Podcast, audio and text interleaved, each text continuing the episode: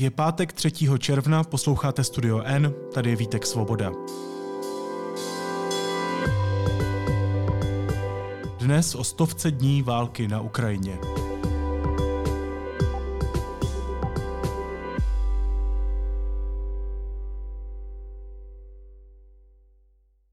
Válka na Ukrajině trvá 100 dní. Putinova invaze si vyžádala tisíce životů, vojáků i civilních obyvatel, zničila ukrajinská města a vyhnala z domovů miliony lidí. Jak je na tom Ukrajina teď? A co válka odhalila o nás samotných? Hostkou podcastu je reportérka deníku N Petra Procházková. Petro, ahoj. Ahoj. Jak už jsem říkal v úvodu, dneškem vstupujeme do stého dne války na Ukrajině. Eh, Vzpomínáš si, co dělala, když se z to, toho 24. února ráno dozvěděla a možná i co cítila? Vzpomínám si na to velmi dobře, protože jsem spala. Eh, bylo to brzy ráno, eh, kdy mi zavolal eh, náš kolega z deníku N, který měl tehdy minutovou službu. Já už to nepamatuju, kdo to byl, protože u nás těch minutových služeb je strašně moc a ti lidé se tam střídají a i když je úžasný, co, co prostě dělají, tak zůstávají takový bezejmění. A eh, ten den, eh, myslím, že už několik dnů předtím, než došlo k invazi 24. února, tak jsme zavedli noční služby, nebo takové příslužby, že prostě někdo hlídal, jestli se něco nestane. A mě teda ráno po páté hodině zbudil ten kolega Pamatuju si ty první slova. Eh, už do toho práskli, řekl.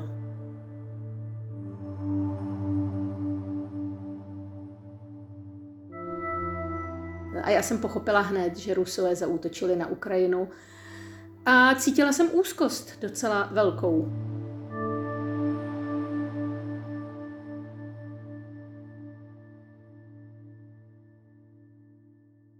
Strach z toho, co bude, eh, nedokázala jsem si představit, jak se to bude vyvíjet, protože eh, ten útok byl neobyčejný. Já jsem, když jsem očekávala, že nějaký útok bude, tak jsem si myslela, že Rusové zaútočí po zemi na východní frontě, že se budou snažit rozšířit eh, ten Donbas, který ovládali o další kus ukrajinského území ale co mě naprosto šokovalo, překvapilo a co uh, jsem opravdu uh, si nedokázala představit, byly raketové útoky na, útoky na Lvov, Kijev a další města. To, to mě překvapilo, to jsem si myslela, že se stát nemůže a stalo se.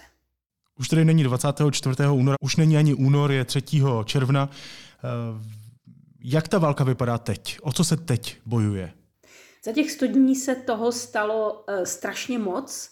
Uh, chvíli to vypadalo velmi špatně pro Ukrajinu, tím pádem asi i pro nás.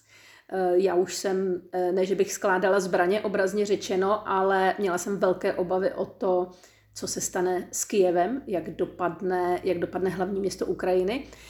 A teď musím říct, že se ta válka Eh, změnila trochu eh, v takovou poziční válku, jejíž hlavní centrum je na východě země, kde hlavní roli hraje dělostřelectvo. A když to mám říct úplně laicky, eh, jedna strana pálí na tu druhou zděl a vlastně docela důležité teď je, jak, jakého dostřelu máš dělo, jak přesné máš to dělo a kolik máš lidí, protože ty ztráty jsou na obou stranách dost velké a ty lidi, kteří ti padnou nebo jsou zraněni, ty musíš nějak eh, nahrazovat. Takže to je ten nejmarkantnější obraz války teď, kromě toho, že pokračují, já bych řekla, takové ty podlé raketové útoky na řadu ukrajinských měst. Eh, podlé proto, protože to je něco, eh, před čím se nemůžeš skovat. To je něco, co ohrožuje lidi, kteří i odejdou z té oblasti frontové linie ale vlastně na Ukrajině nemohou najít spolehlivě místo, kde by je eh, ta raketa nenašla. Jak jsi říkala, za těch 100 dní se stalo opravdu hodně, hodně věcí. Ehm, je tam znatelný nějaký vývoj, myslím, ve smyslu strategie? Jak se za tu dobu změnila ruská i ukrajinská strategie? Určitě je. Eh, myslím si, že to hlavní, eh, co se změnilo, je skálopevné přesvědčení Rusů, že zkrátka vlítnou na Ukrajinu a za pár dní e, ji ovládnou nebo ovládnou její největší část, že padne vláda, uteče prezident Zelenský a oni si budou dosazovat postupně v těch různých místech, kde tedy, která budou ovládat, tak si budou dosazovat své nohsledy, kolaborační vlády a zároveň, že dosadí do čela země v Kijevě, o kterém vůbec nepochybovali, že ho že ho nedobydou, že se tam dosadí svého prezidenta, svou vládu, neboli ukrajinskou, ale loajální Kremlu. Takže tahle představa, na které byla založena ta strategie, to znamená rychlý příjezd tanků ke Kijevu, eh, takový dosti ubohý a nepovedený výsadek na letišti v Hostomelu, který měl právě zajistit obsazení centra Kijeva, těch vládních budov a prezidentského paláce. Při tomhle eh, velmi nepovedeném eh, kroku utrpěli Rusové obrovské ztráty. Ale nejen na lidských životech, padlo jim tam opravdu mnoho vojáků, ale i na reputaci najednou se svět dozvěděl, že ruská armáda a ruské velení není to, co jsme si mysleli, že e, má dokonce i špatné informace od své rozvědky, že e, se zkrátka nedokáže vypořádat e, s operací, kterou, kterou si prostě jistě dlouho plánovali. A úplně si ji naplánovali špatně. Tento rychlý výsadek vedl k tomu, že se přece jenom ta taktika Rusů změnila, že pochopili, že tímto způsobem de facto v týlu eh, nepřítele operovat nemohou. Pochopili, že je tam místní obyvatelstvo opravdu nevítá. A to ani ve městech jako Charkov nebo Mariupol, která pokládali za téměř ruská. A eh, vrátili se vlastně k té taktice, kterou už známe od roku 2014, Eh, to znamená ty poziční boje a pomalý postup na menším úseku fronty a přidali k tomu ty raketové útoky po celé zemi. Dá se říct, které momenty z té stovky válečných dní byly nejzásadnější?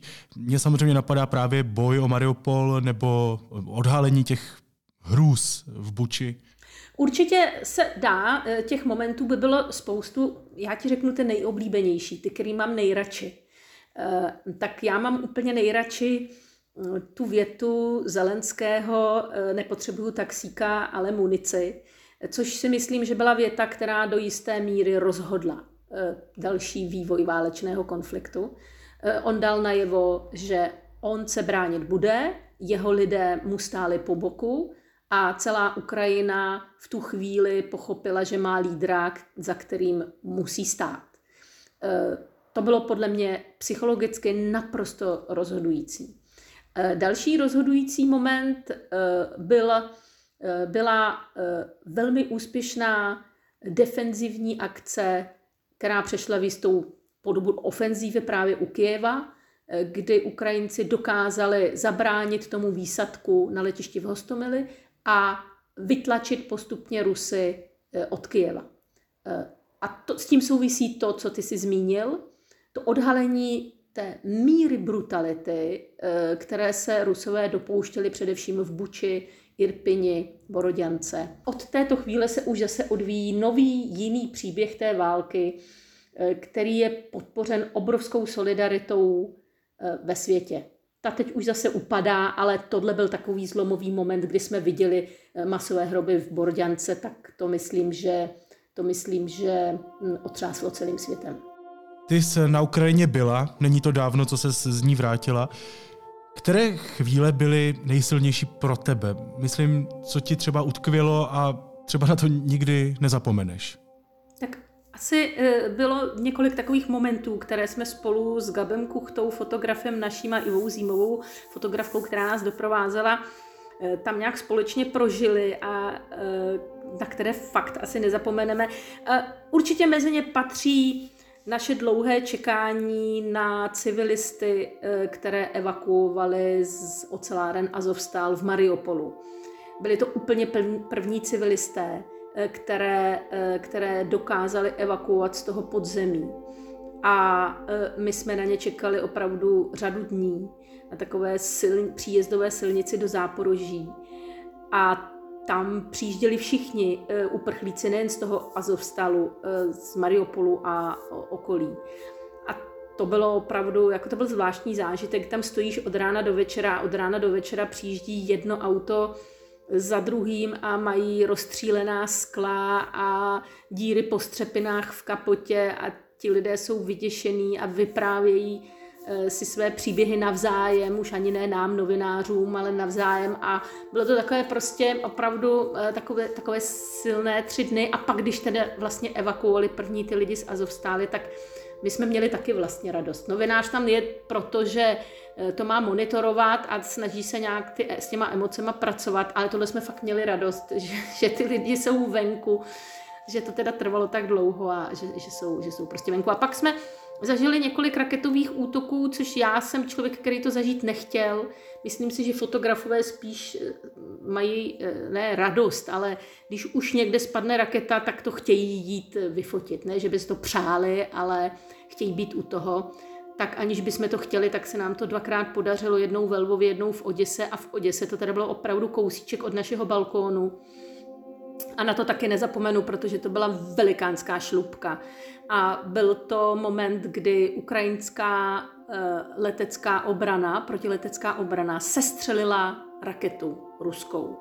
A uh, i vás s Gabem to viděli na vlastní oči, protože nedisciplinovaně stáli na balkóně, když byl poplach. Já jsem to neviděla, ale slyšela. Tak to byl taky zážitek, který, eh, který si tak jako vybavuju z té cesty asi nejvíc.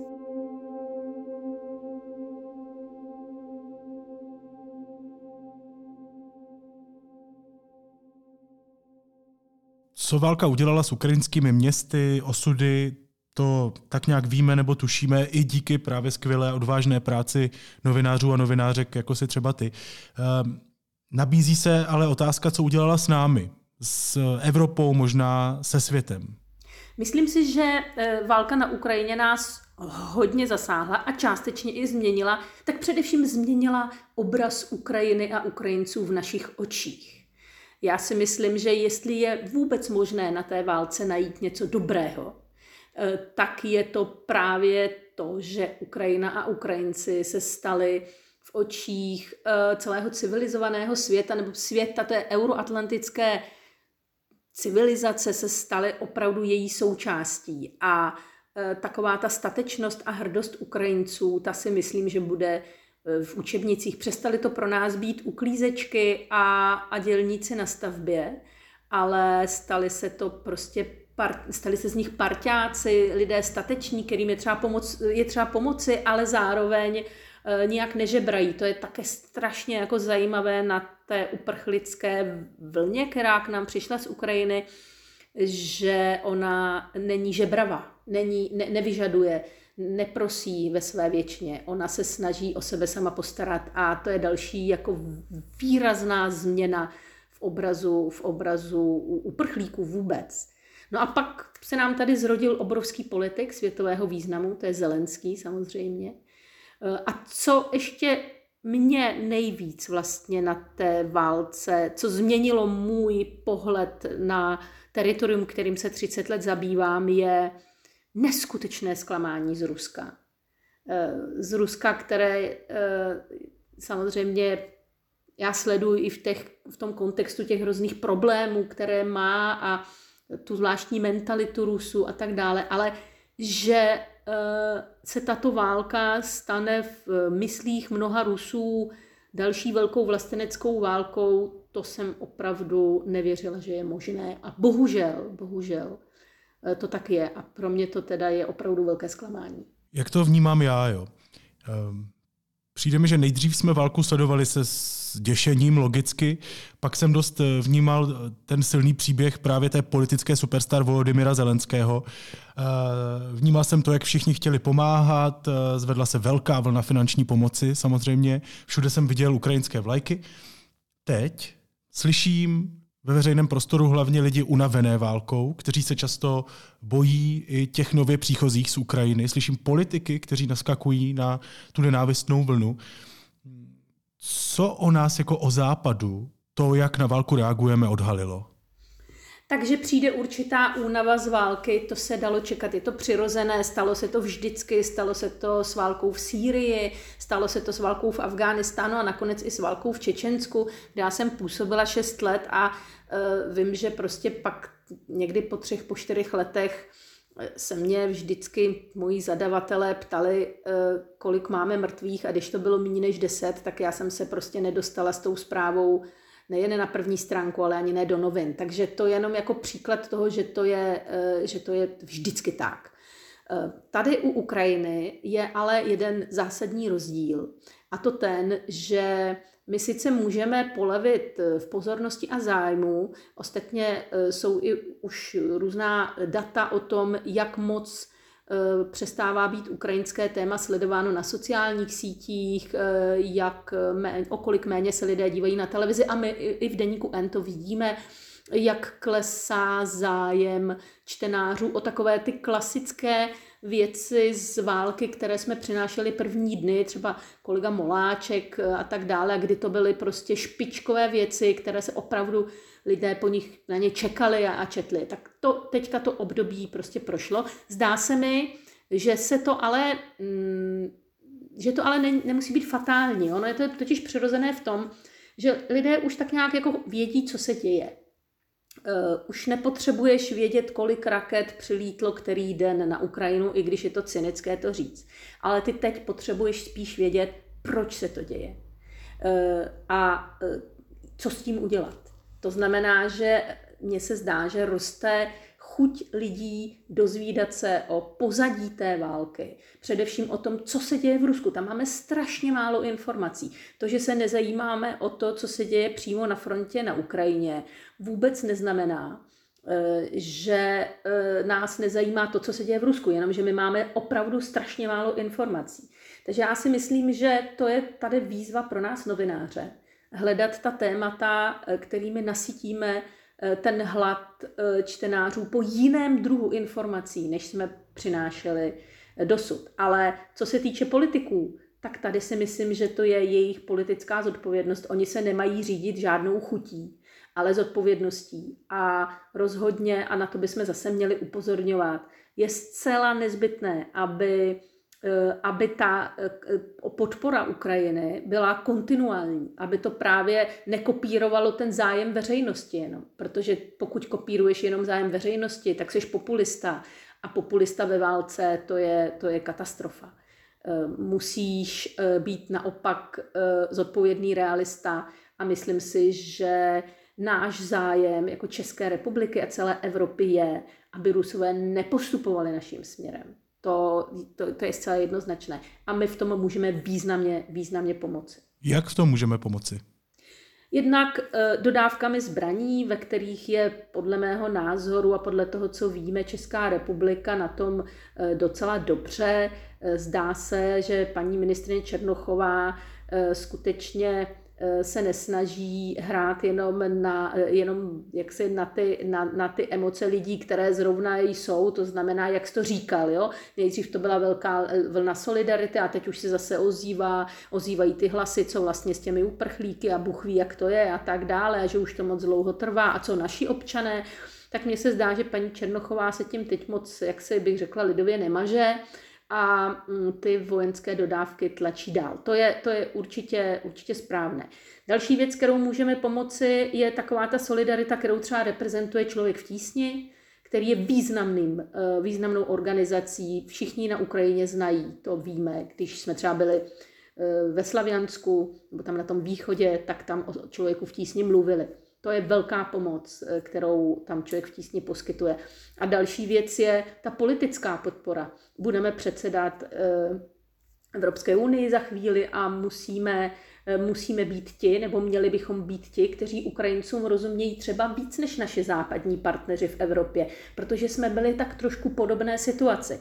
Takže i, i diplomaticky si myslím, že máme možnost tlačit daleko rychlejší a větší integraci Ukrajiny do evropských struktur. A v neposlední řadě každý z nás eh, může neutuchajícím způsobem poskytovat pomoc každý, jakou může těm Ukrajincům, kteří u nás jsou. Tohle jsme teda my, Západ, lidé, kteří válku napjatě sledují z nějakého relativního bezpečí svých domovů. Co Ukrajina a Ukrajinci a Ukrajinky? Jak jsou na tom oni po 100 dnech války? Mluví se hodně o jejich eh, odvaze, ale předpokládám, že musí být extrémně unavení. Určitě jsou unavení, ale my jsme se zase nevrátili tak dávno, abych si dovolila říct, že tam nebyly cítit žádné poraženecké nálady. E, samozřejmě, že v některých oblastech někde zaslechneš takové to tak ať už nějak dohodnou, tak ať jim něco nechají a je hlavně, aby byl klid. Ale není to převládající, řekla bych, trend veřejného mínění. Ano, je možné také, že mnozí lidé, kteří si to myslí, to neřeknou, protože to právě není trendy, jako ne, neříká se to.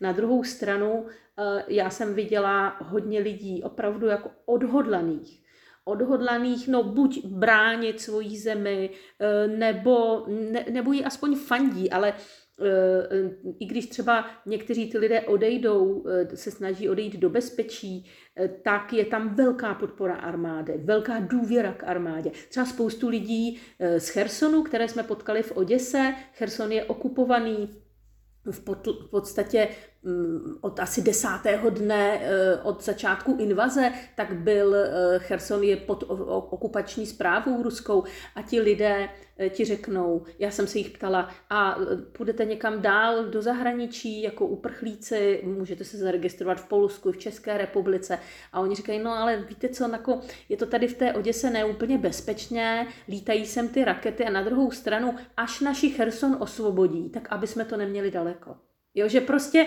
ty vidíš, že Rusové to eh, betonově okupují, ten Cherson zatím, ale ti lidé jsou naprosto přesvědčení o tom, že to tak nebude věčně. Je fakt, že zrovna u Chersonu nebo nad Chersonem ukrajinská armáda v posledních dnech má určité, uh, určité úspěchy a Rusy tam trochu uh, zatlačuje tím jeho východním směrem, ale na dobytí Chersonu to úplně zatím, zatím nevypadá. Před chvílí jsi narazila na Rusko, na dění v Rusku.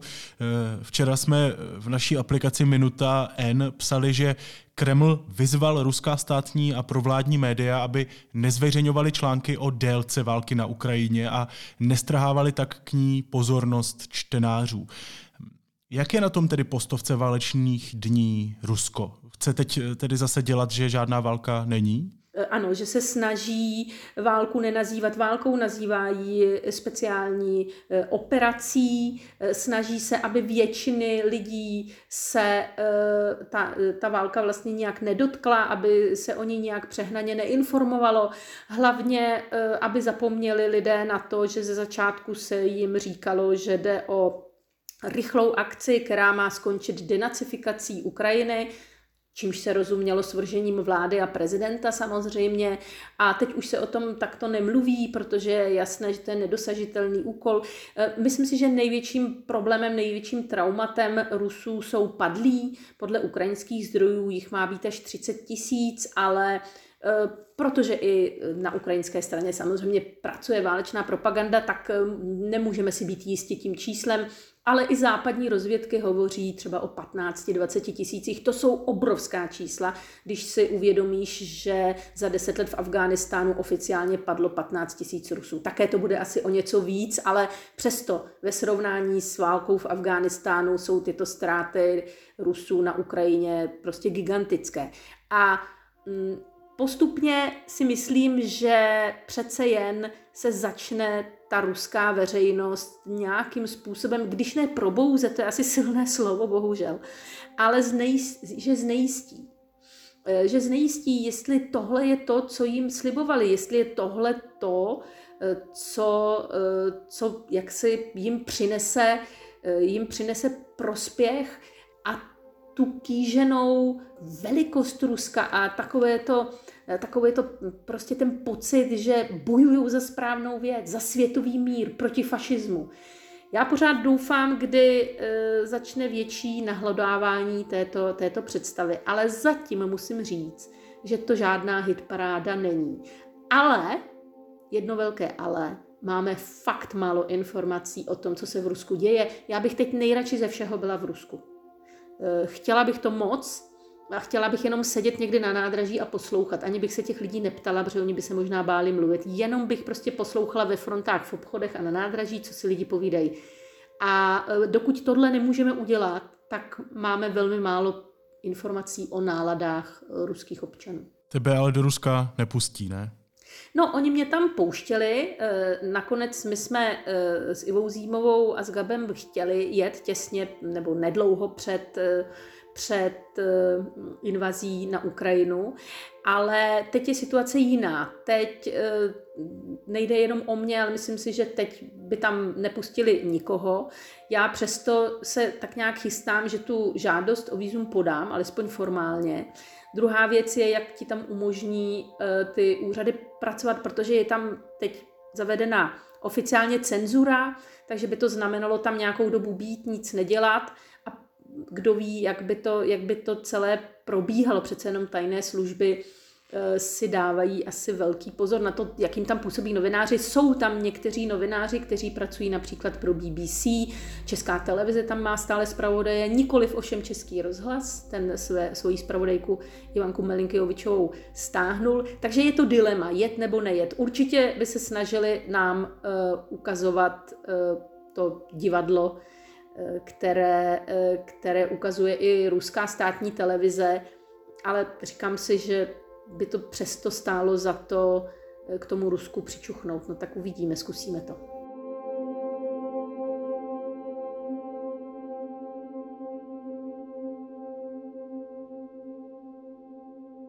Na závěr otázka, na kterou nemůžeš znát odpověď, nikdo ji nezná, všechny nás samozřejmě ale hrozně zajímá v mojí hlavě zní něco jako, jak to celé dopadne, to by ji ale položím asi jinak. Um, jak velkou šanci má po těch dnech války Ukrajina, že se Rusku ubrání? Jaké jsou teď vyhlídky? Já myslím, že šance na to, že se ubrání, že ubrání e, svoji e, jaksi integritu a svoji státnost, tak ty šance má obrovské. Už trošku ale větší otazníky panují nad tím, jak to bude s územím, jak velké území se podaří Rusku ještě obsadit, anebo naopak, kde se Ukrajincům podaří nějaká e, smysluplná ofenzíva. To nevíme, ale to, že Ukrajina tuto fázi války vyhrála v tom, že zmařila ty plány původní, které tady byly na stole přesně před 100 dny, tak v tomto smyslu má Ukrajina šanci v jak si pokračovat i nadále. Myslím si, že eh, Kiev, eh, Kiev dobyt nebude a že tím prezident Zelenský strašně moc pokazil radost a plány prezidenta Putina a že kdyby nic jiného, tak toto je Zelenského prostě velké osobní vítězství.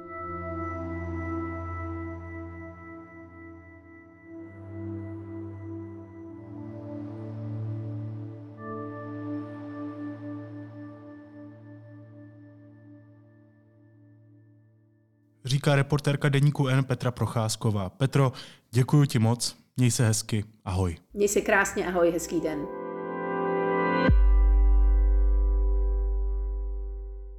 A teď už jsou na řadě zprávy, které by vás dneska neměly minout. Velvyslanci zemí Evropské unie se ve čtvrtek shodli na podrobnostech šestého balíku sankcí proti Rusku, včetně zákazu dovozy většiny ruské ropy. Novinářům to sdělili diplomatické zdroje, podle nichž ostatní země v zájmu konečného schválení opět ustoupili Maďarsku. Volba Rady České televize se přesouvá na 14. června. Poslanci přerušili schůzi po rozepři o to, zda si členové koalice během minulé volby ukazovali lístky před vhozením do urny. Situace se podle Aleny Šilerové z Hnutí Ano opět vyhrotila. V návrhu zákona o jednorázové dávce 5000 korun není objasněna situace dětí ve střídavé nebo společné péči rozvedených rodičů. Teoreticky totiž mohou o peníze žádat oba. Řešíme to, hájí se ministerstvo práce. Stát má připravený zákon, jak v krajních případech blokovat dezinformační weby. Rozhodovalo by o tom po konzultaci s policií a tajnými službami ministerstvo vnitra. Návrh nyní projedná koalice. A v Londýně ve čtvrtek začala čtyřdenní oslava 70 let vlády královny Alžběty II. Na úplný úvod panovnici zastoupila rodina, ale nakonec se davy královského pozdravu dočkali. Zážitkem pro všechny mají být nedělní uliční párty.